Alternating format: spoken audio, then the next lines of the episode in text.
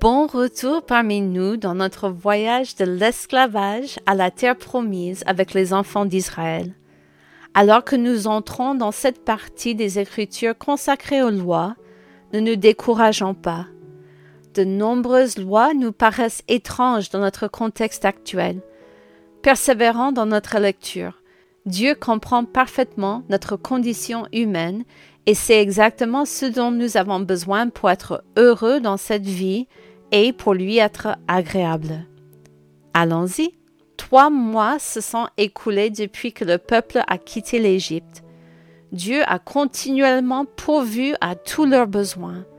Le peuple a été témoin des actes puissants de Dieu et a bénéficié de ses bienfaits. Maintenant, Dieu va mettre de l'ordre dans son peuple afin qu'il comprenne mieux qui il est et ce qu'il attend de ses enfants. Au début, Dieu a donné une règle à Adam et Ève, mais ils ont désobéi. Nous verrons Dieu établir dix commandements avec son peuple, puis passer le reste des livres d'Exode, de Lévitique, de Nombre et d'Eutéronome à expliquer en détail ce qui se passerait si ces premiers commandements étaient ignorés. Bien que cette présentation de la loi soit fastidieuse à lire et à comprendre, que nos cœurs soient encouragés par la grâce constante de Dieu envers son peuple. Dieu sait que nous sommes incapables d'observer un seul commandement, et encore moins des centaines de lois qui seront révélées dans les semaines à venir. La loi nous montre à quel point nous avons besoin de lui. Dieu prépare le terrain pour son œuvre parfaite de rédemption, lorsque Dieu lui-même viendra payer pour nos péchés. Amen. Au chapitre 19, Dieu établit la base de son interaction avec le peuple au versets 5 et 6. Maintenant, si vous écoutez ma voix et si vous gardez mon alliance, vous m'appartiendrez entre tous les peuples, car toute la terre est à moi. Vous serez pour moi un royaume de sacrificateurs et une nation sainte. Dieu appelle son peuple à lui appartenir et à être son représentant auprès des autres nations pour leur montrer qui il est et ce qu'il fait. Le peuple répond au verset 8, Nous ferons ce que l'Éternel a dit. Dieu prépare ensuite le peuple à recevoir le message qu'il a pour lui. Il indique à Moïse où et comment il communiquera sa parole au peuple. Dieu demande à Moïse de fixer des limites autour du mont Sinaï afin que personne ne soit tué en rencontrant sa sainte présence. Dans tout cela, Dieu établit les limites entre un Dieu saint et l'homme pécheur.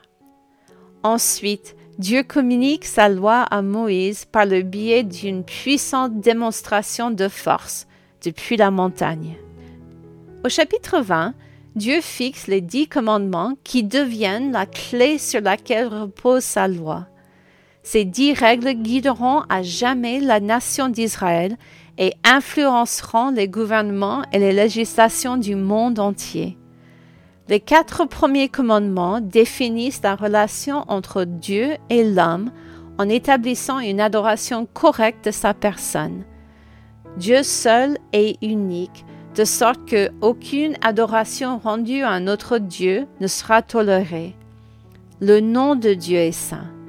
Son nom ne peut être associé à quoi que ce soit de profane, car cela reviendrait à calomnier son caractère.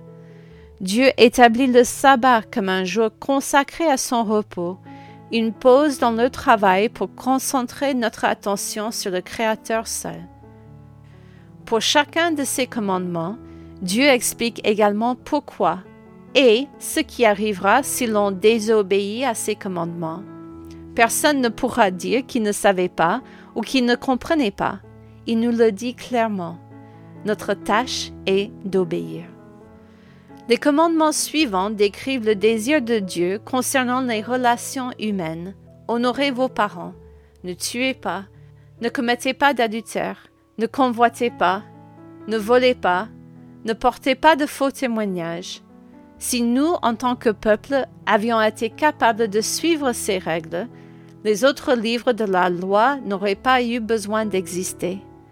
Parce que nous sommes incapables d'aimer les autres, Dieu a dû définir les conséquences et les jugements appliqués en cas de désobéissance à ces règles. Comme c'est mieux lorsque nous respectons les commandements de Dieu, comme Jésus nous explique plus loin. Aimez Dieu, aimez les autres. C'est si simple, n'est-ce pas? Si seulement simple signifiait facile.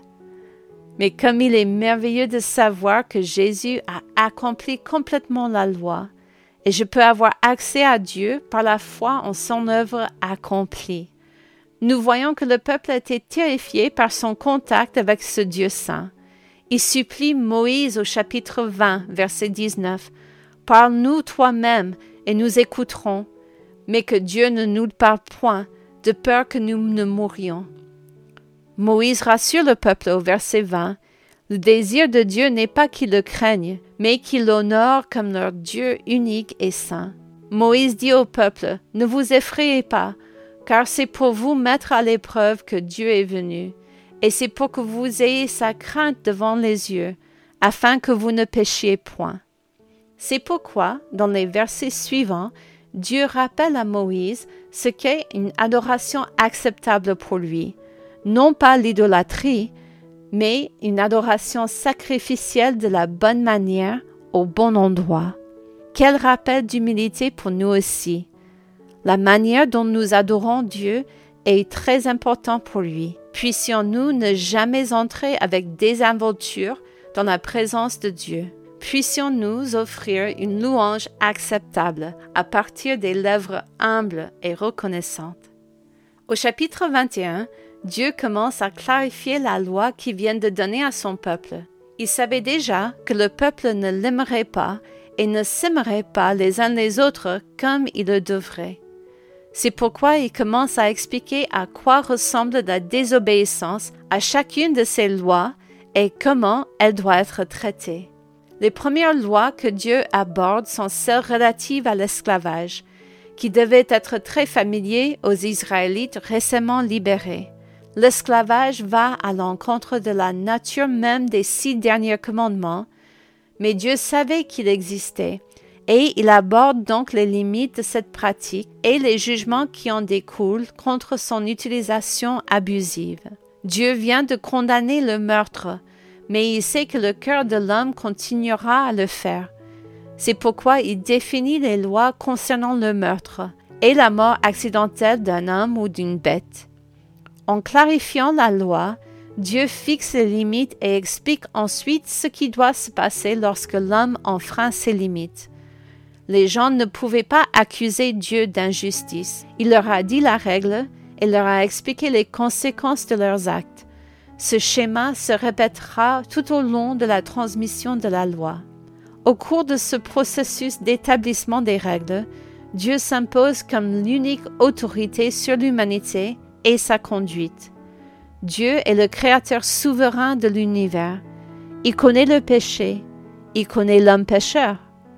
Les règles de Dieu ne sont pas déraisonnables, mais elles représentent la supervision acceptable de Dieu sur sa création. Lorsque nous, en tant qu'humains, nous rebellons ouvertement ou secrètement contre les lois de Dieu, nous aurons toujours tort de le faire. Dieu est le Créateur et le Seigneur souverain. Lui seul sait ce qui est le mieux. Nous devons apprendre à nous humilier en tant que création et lui permettre d'être Dieu. Lorsque nous associons la connaissance de sa sainte justice à son amour infini et à sa grâce envers l'humanité, nous constatons qu'en fin de compte, ses voies sont vraiment les meilleures. Nous ne comprendrons pas toujours, mais nous pouvons apprendre à faire confiance. En terminant cette journée, rappelons-nous que le Dieu Tout-Puissant, qui tonne sur la montagne, murmure aussi à nos cœurs de le suivre, de le servir et de l'aimer. Que nos vies reflètent ce que nous savons de lui comme étant vrai, et que cette connaissance se voit dans une vie d'adoration de sa merveilleuse personne. À la prochaine!